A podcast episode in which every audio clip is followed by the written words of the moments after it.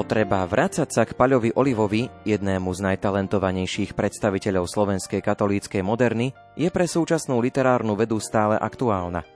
Dosiaľ nie je dielo tohto básnika dostatočne presvetlené nielen z poetologických, ale ani z literárno-historických a z umeleckých aspektov. Minulý rok vyšla vo vydavateľstve Modrý Peter monografia s názvom Poézia Paľa Olivu – s jej autorkou Monikou Zumríkovou Kekeliakovou sa porozprávame v nasledujúcich minútach. Literárnu kaviareň vysielajú hudobná dramaturgička Diana Rauchová, majster zvuku Peter Ondrejka a od mikrofónu sa prihovára Ondrej Rosí.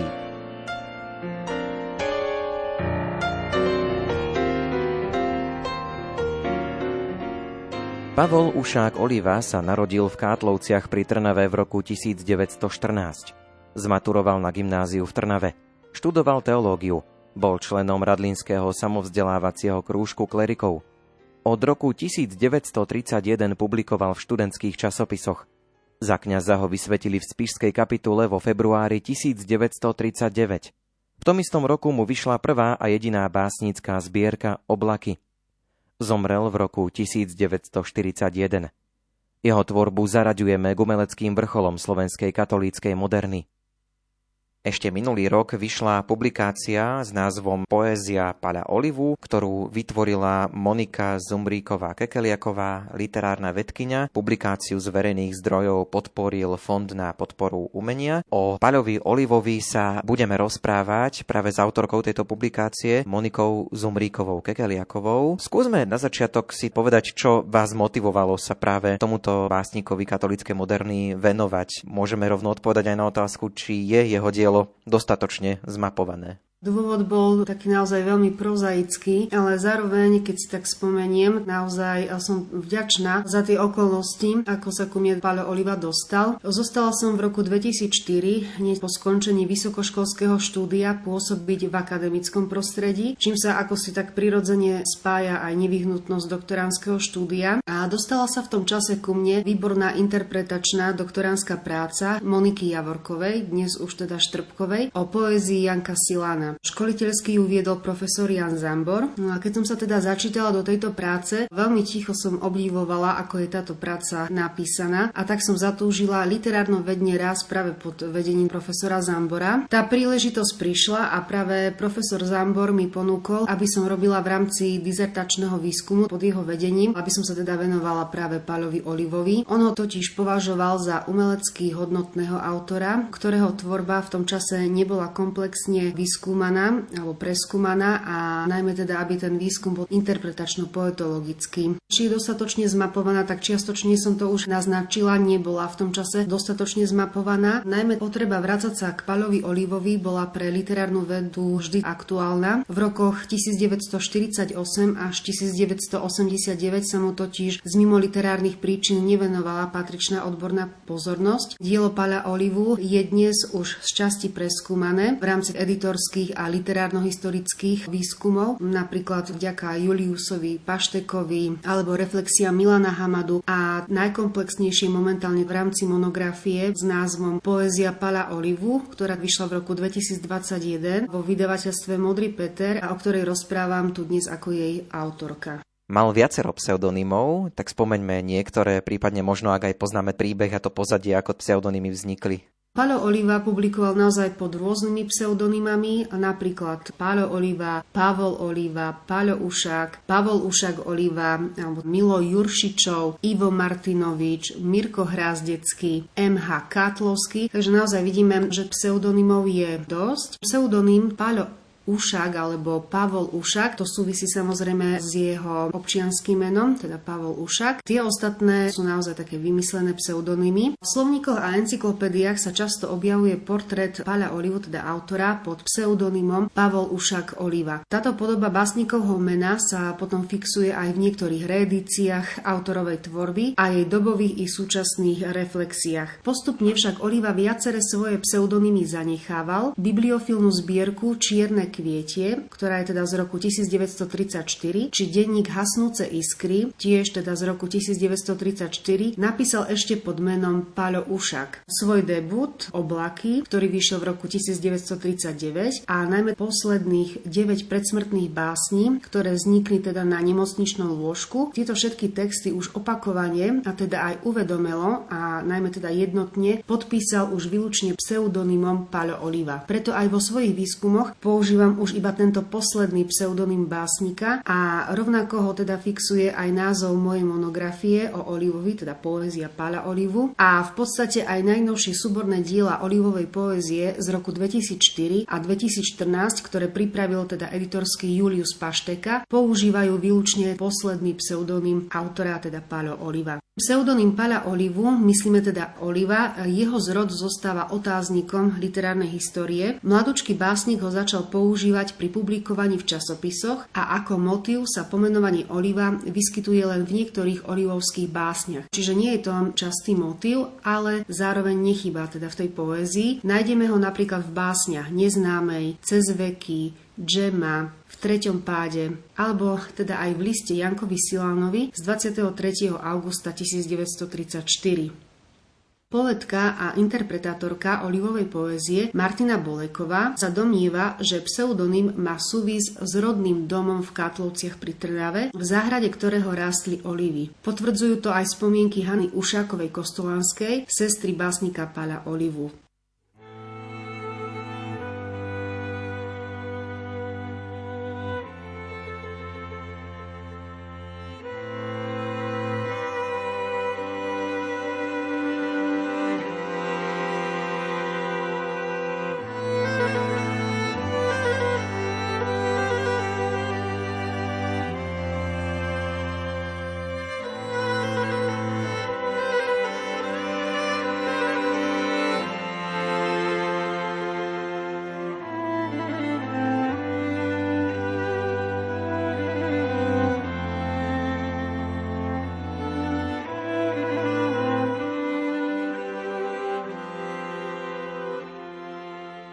Na Paľa Olivu si zaspomínala jeho sestra Hanna Kostolanská Ušáková.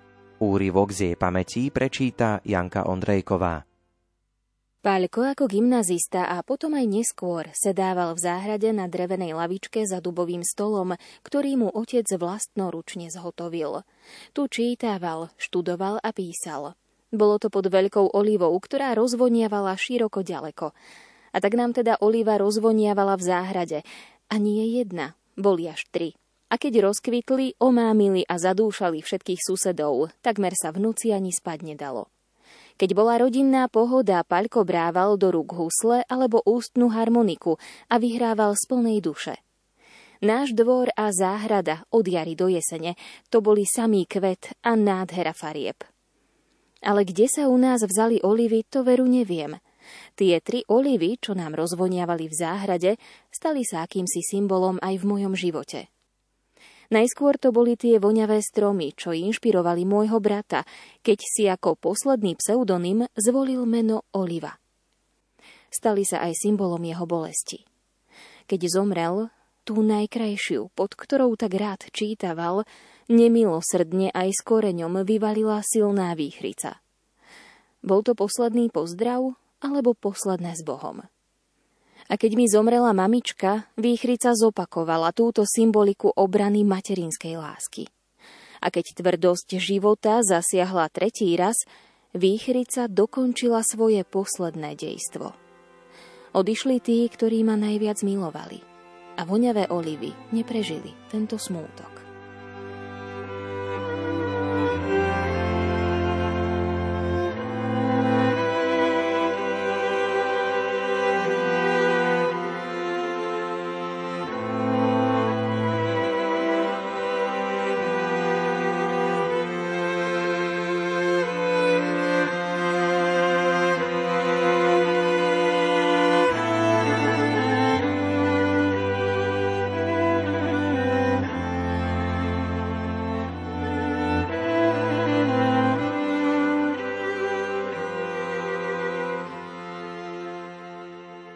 Báseň pana Olivu recituje Hilda Michalíková.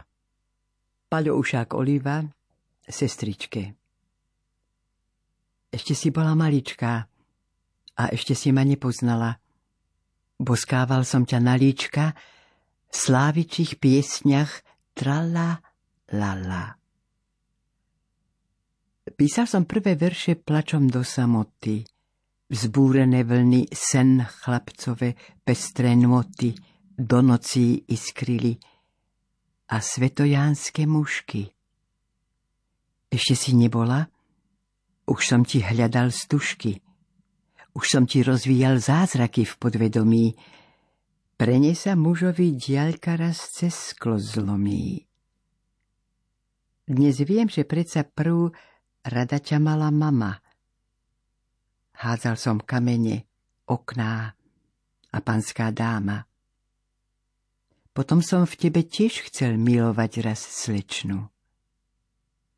Išiel som za Nilom na cestu nebezpečnú. Tie detské oči, had, hniezdo nad vidinami. Len medzi inými sme vedeli byť sami. Kreslíš svet do vody.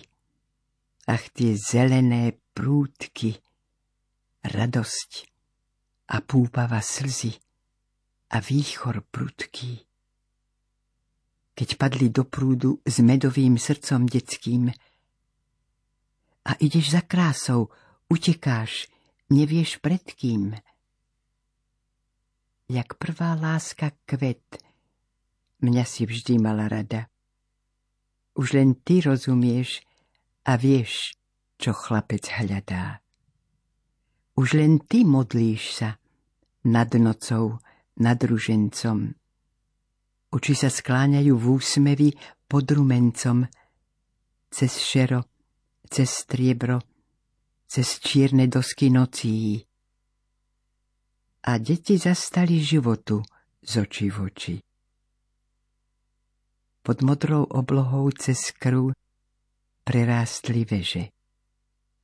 Tie drobné bubliny, tie farby. Kde sú? Kdeže? Pri nich sme spolu šli v rozprávke ako v láske. Dnes radšej nemyslí na smutné oči bratské.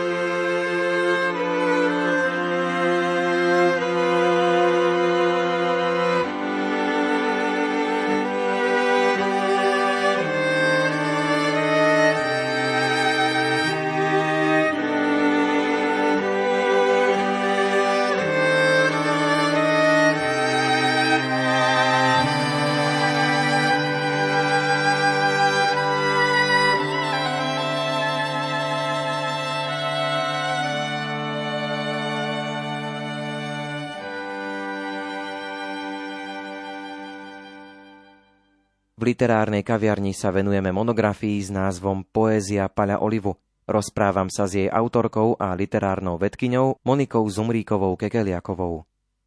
Keď sa pozrieme na tvorbu Paľa Olivu, menilo sa nejako jeho poetické vyjadrovanie naprieč časom? Prípadne môžeme hovoriť možno o tom, že ho inak vnímali kritici v rôznych časoch, v rôznych obdobiach? Básnická reč Paľa Olivu sa samozrejme menila, vyvíjala sa, ale zároveň si treba uvedomiť, že tento vývin násilne pretrhla v roku 1941 smrť básnika. Oliva teda umiera skutočne mladučky, 26-ročný na tuberkulózu a zostáva po ňom asi toľko básni ako napríklad po Ivanu Janovi Kraskovi, ale treba povedať, že umelecky zvrchovaných.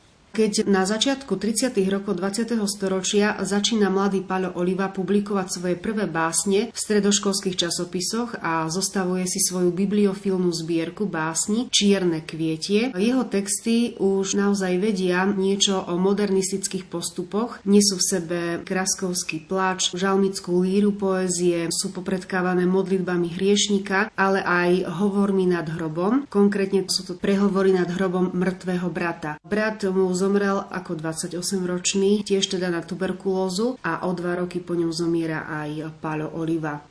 Tieto mladické básne na samom počiatku sú ešte také esteticky krehké a tá olivová literárna kultivovanosť a výrazová prepracovanosť veršov narastá až niekedy v druhej polovici 30. rokov 20. storočia. Básne sa dostávajú potom aj na stránky časopisu Elan, čo bol aj prejav naozaj ich kvality. A v roku 1939 mladý básnik vydáva už zrelý knižný debut pod názvom Oblaky. Tak ako sa teda umelecky menil a vyvíjal samotný Paľo Oliva, menilo sa samozrejme aj vnímanie jeho poézie. To však súviselo najmä s meniacou sa dobovou literárnou normou, ale teda aj postulátmi, hodnotiacimi kritériami jednotlivých kritikov. V dobe, keď vyšla Olivová Prvá a teda jediná básnická zbierka Oblaky, čiže v roku 1939 viacerí kritici pozitívne hodnotili najmä abstraktné a mystické pasaže olivovej poézie. Takto to hodnotil Jozef Felix, Jozef Kutník Šmálov, Michal Chorvat a ďalší. Oceňoval sa básnikov vzťah k Bohu, postupy čistej poézie a potom akási taká zmena nastáva v tých 90. rokoch 20. storočia, keď v roku 1989 padol režim a mohlo sa opäť slobodne skúmať Olivovo dielo a začalo sa teda znova vydávať. Vtedy recenzenti, ktorí sa vracali spätne k Olivovmu dielu, pozitívne teda hodnotili skôr to konkrétne v Olivovej poézii, či konkretistické. Oceňoval sa teda Olivov poetizmus, ale aj tematická konkrétnosť. Zdôraznil sa najmä teda básnikov vzťah k ľuďom v rámci tejto poézie, a najmä k žene a k trpiacim a do popredia sa dostali ľúbosné a sociálne rozmery Olivovej poézie. Takto Takto napríklad recenzent Ivan Mojik zaznamenal u Olivu človečenský, ľudský, konkrétny rozmer Boha sprítomneného v osobe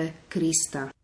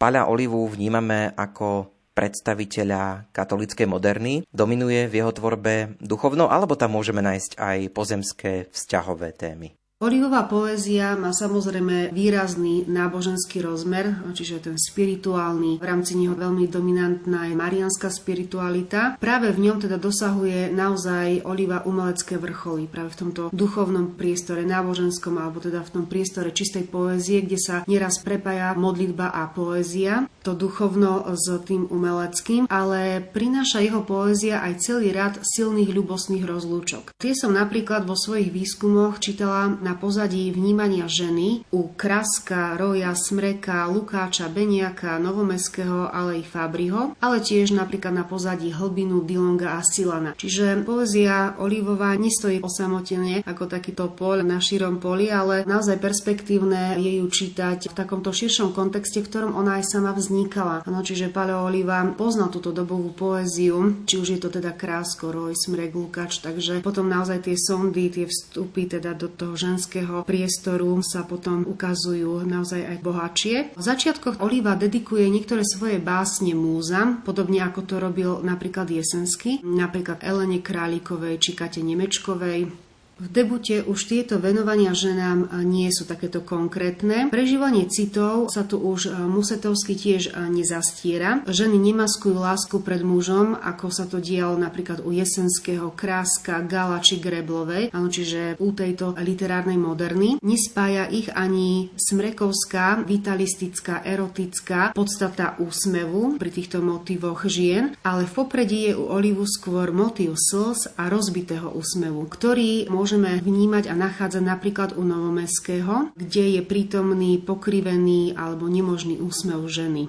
U Olivu plače Nina, Džema, Bernarda, smúti Veronika. Nie je to však takéto kráskovské mystérium kajúcej, plačúcej ženy Magdalény, ktoré našlo napríklad ozvenu aj u Roja v jeho básni Magdaléne. Ale teda u Olivu také tie ženské motivácie plaču nie sú totiž jednoznačné, ale v zásade ich spôsobuje strata niekoho veľmi blízkeho. Nemusí teda ísť o tú kajúcu polohu, ako to je napríklad u Kráska alebo teda Úroja. Olivov svet nie je poetisticky spestrený ani inonárodnými ženami, teda nejakými angličankami, holandiankami, taliankami či francúzskami, ako to je napríklad u Smreka či Beniaka, u ktorých sa prejavil poetistický exotizmus. Ani teda u Olivu nenachádzame veľmi teda mytologizovanú ženu, ako to je napríklad u Lukáča. V Olivovej poézii možno rozpoznať najmä teda zvýšenú koncentráciu mien svetých či biblických žien ako Mária, Eva, Eva, Bernadeta, Magdaléna, Sveta Tereska, Veronika, Klára či Sveta Cecília. A ďalej tu máme taký bohatý diapázon basníkových múz, ako napríklad Nína, Džema, Afrodita, Henny, Helena, Bernarda, Marina či Milica. A máme tu také aj štyri zomierajúce dievčatka v nemocnici, a to Mariška, Marta, Irma a Tonka. Tento viacnásobný výskyt mien svetých či biblických žien v olivovej poezii súvisí teda najmä s kniastvom básnika Paleo Oliva bol vysvetený za kňaza, takže máme tu teda aj túto polohu a samozrejme to súvisí aj teda s jeho teologickým vzdelaním. Tieto skutočnosti sa potom podielajú na sakralizácii obrazov ženy, lásky a krásy.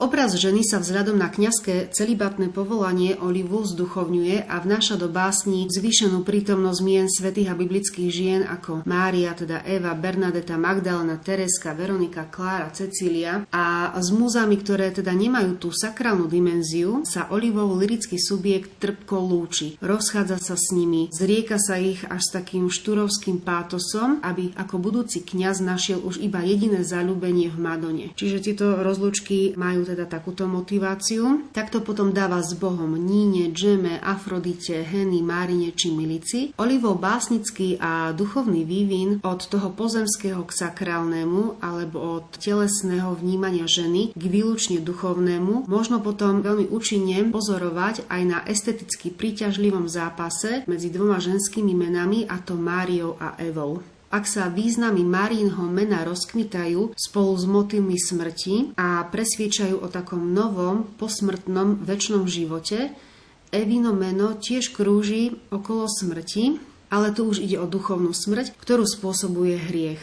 Preto, ak Mária symbolizuje u Olivu spásu a návrat do Edenu, Eva je potom archetypálnym obrazom života po vyhnaní z raja. Básnické vyobrazenia Márie a Evy sú teda dichotomické, čiže protikladné a korešpondujú aj s Bibliou, aj katolickým teologickým učením. To Maríno meno sa v poézii Pala Olivu prelína s motivom Pany Márie. Božia Matka je predmetom básnikovej oslavy a litanických vzývaní, napríklad v básniach Ružomberskej Madone, Oblaky iné a v šesdielnom marianskom cykle Madone 1 až 6 poslednej časti teda básnikovho debutu Oblaky. Tu dochádza k bremondovskému prepojeniu poézie a modlitby s odkazom teda na text litaní loretánskych. Cyklus Madone 1 a 6 sa považuje za jeden z vrcholov slovenskej marianskej poézie. Z mnohých podvob Pany Márie, napríklad Božia Matka, Sedem bolesná, Kráľovna svetých, tu dominuje u Olivu najmä úcta nepoškvrnenej. Autor cyklus napísal počas štúdia katolickej teológie v Spískej kapitule.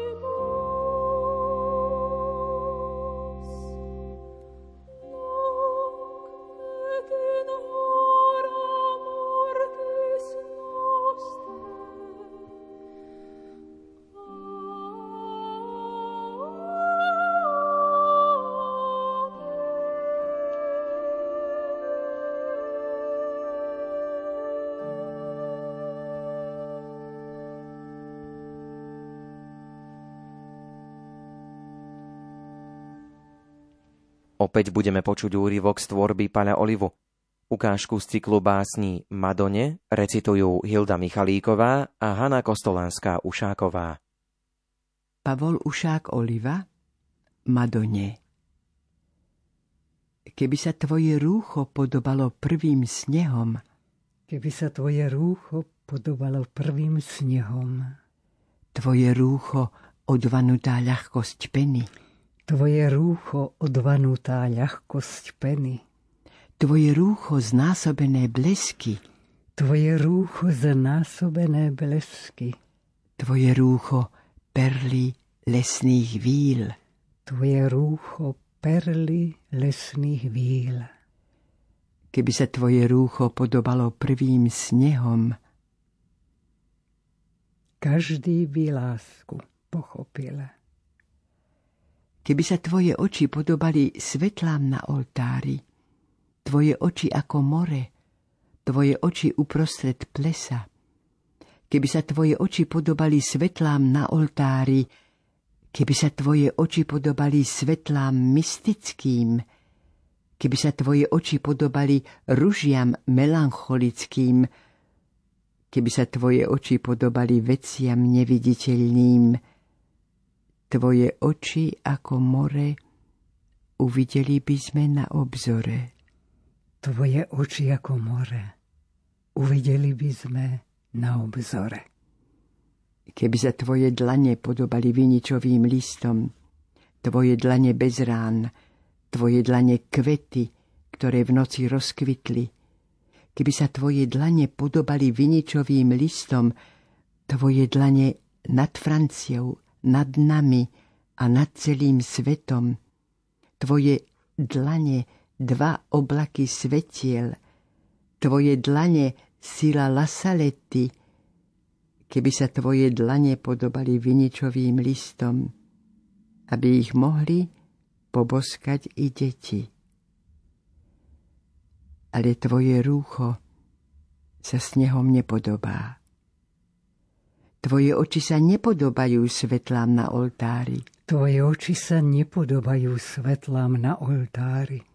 Tvoje dlane sa nepodobajú viničovým listom. Tvoje dlane sa nepodobajú viničovým listom. Tvoje oči svetlá bez mena. Tvoje oči svetlá bez mena. Tvoje dlane listy bez mena. Tvoje dlanie listy bez mena. Tvoje rúcho snehy bez mena. Tvoje rúcho snehy bez mena.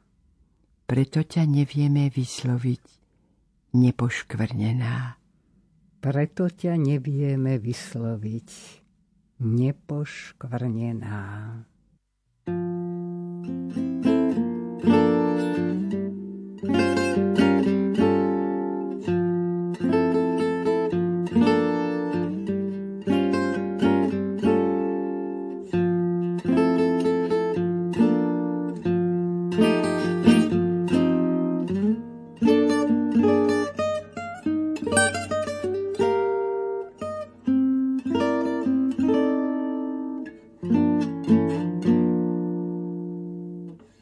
Vašej publikácii píšete aj to, že domenou Paľa Olivu je sen a podvedomie. Dá sa hovoriť o tom, že bol v tomto smere ovplyvnený aj inými autormi, alebo je možné nachádzať to aj opačne, že ovplyvňoval iných možno tou svojou tvorbou?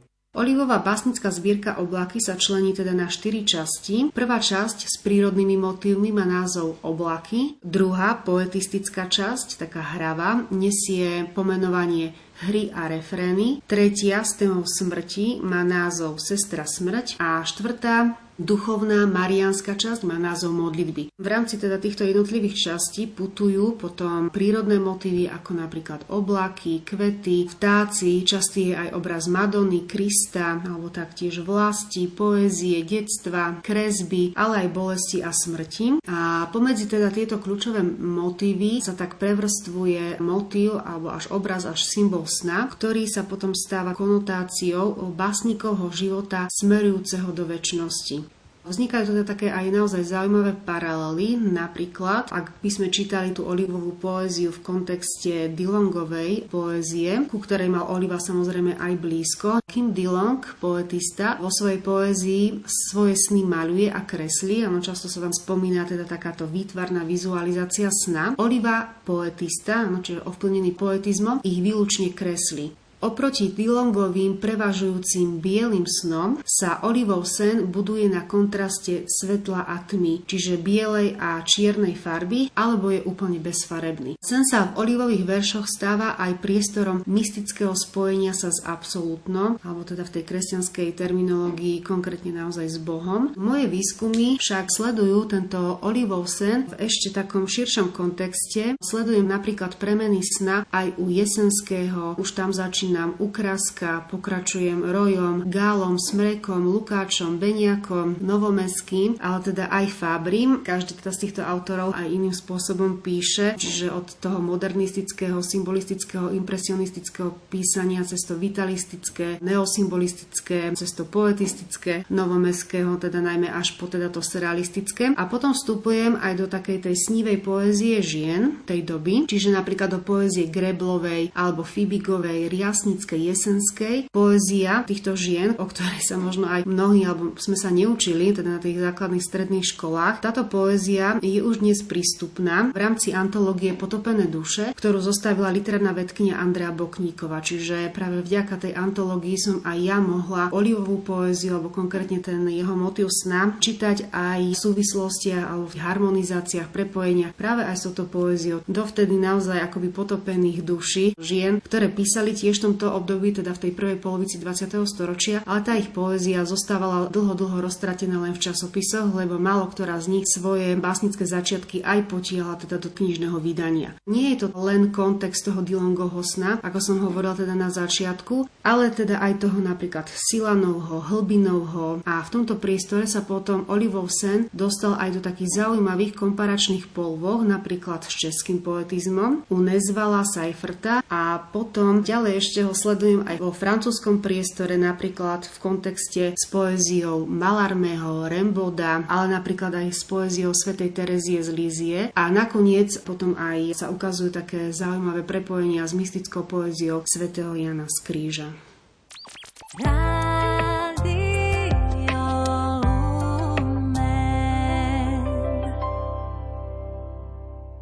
V literárnej kaviarni sme vám predstavovali monografiu Poézia Paľa Olivu z pera Moniky Zumríkovej Kekeliakovej.